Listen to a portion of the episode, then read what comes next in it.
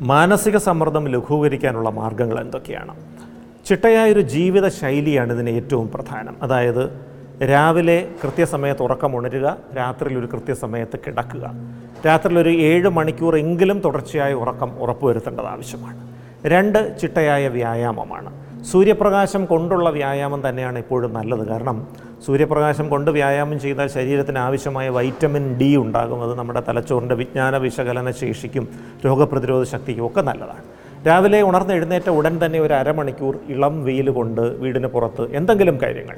ഒരുപക്ഷെ നടക്കാൻ പോകാം അല്ലെങ്കിൽ കൃഷിപ്പണികൾ എന്തെങ്കിലും ഉണ്ടെങ്കിൽ അത്തരം കാര്യങ്ങൾ ചെയ്യാം അങ്ങനെയുള്ള എന്തെങ്കിലും കാര്യങ്ങൾ ചെയ്യാവുന്നതാണ്. കഴിയുന്നതും നല്ല ആരോഗ്യകരമായ സൗഹൃദങ്ങൾ സൂക്ഷിക്കുന്നത് നല്ലതാണ്. ഒരുപക്ഷെ ഇന്ന് സാമൂഹ്യ മാധ്യമങ്ങൾ വഴി പഴയ സുഹൃത്തുക്കളെയൊക്കെ വീണ്ടും ബന്ധപ്പെടാൻ അവസരമുണ്ട്. ഇത്തരത്തിൽ കുറച്ച് നല്ല സുഹൃത്തുക്കൾ നമുക്കുണ്ടാവണം. ആഴ്ചയിൽ ഒരിക്കലെങ്കിലും ഓൺലൈനായിട്ടെങ്കിലും അവരോട് ഒന്ന് ആശയവിനിമയം നടത്തുക. ഇപ്പോൾ ജോലി സ്ഥലത്ത് മാത്രമാണ് നമുക്ക് സുഹൃത്തുക്കൾ ഉള്ളതെങ്കിൽ അവിടെ വെച്ച് എന്തെങ്കിലും ഒരു അഭിപ്രായ ഭിന്നതയുണ്ടായി നമ്മൾ ചെയ്യാത്ത കുറ്റത്തിന് അവർ നമ്മളെ വഴക്ക് പറയുന്നു കുറ്റപ്പെടുത്തുന്നു. നമുക്ക് മറ്റ് സുഹൃത്തുക്കളില്ലെങ്കിൽ വീട്ടിൽ വന്നിരുന്ന് നമ്മൾ നിരാശയുടെ പടുകുഴിയിൽ വീണുപോകും. എന്നാൽ വീട്ടിന്റെ അയൽവാസികളിലായിട്ട് ഏതെങ്കിലുമൊക്കെ സുഹൃത്തുക്കൾ നമുക്കുണ്ടെങ്കിൽ വൈകുന്നേരം ഒന്ന് ഇറങ്ങി നടക്കുമ്പോൾ അയൽ വീട്ടിലുള്ള നമ്മുടെ ഒരു സുഹൃത്തിനെ കാണുന്ന ഒരു അഞ്ച് മിനിറ്റ് സംസാരിച്ച് കഴിയുമ്പോൾ നമ്മുടെ മാനസിക സമ്മർദ്ദം അങ്ങ് ലഘൂകരിക്കപ്പെടും. അപ്പോൾ ഈ സോഷ്യൽ കണക്ടിവിറ്റി ആരോഗ്യകരമായ വ്യക്തിബന്ധങ്ങൾ തീർച്ചയായിട്ടും മാനസിക സമ്മർദ്ദം ലഘൂകരിക്കാൻ നല്ലതാണ്. അടുത്തത് നമ്മുടെ വിനോദങ്ങൾ.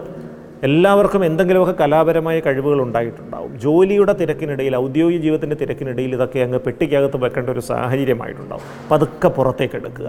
നിങ്ങൾക്ക് എന്ത് കലാരൂപത്തിലാണോ താല്പര്യമുള്ളത് അതിനുവേണ്ടി അല്പസമയം ആഴ്ചയിൽ മാറ്റിവെക്കുക ദിവസേന കുറച്ച് സമയം ആ വിനോദവുമായി ബന്ധപ്പെട്ട എന്തെങ്കിലും കാര്യങ്ങൾ വായിക്കാനോ കേൾക്കാനോ കാണാനോ ചെലവഴിക്കുക.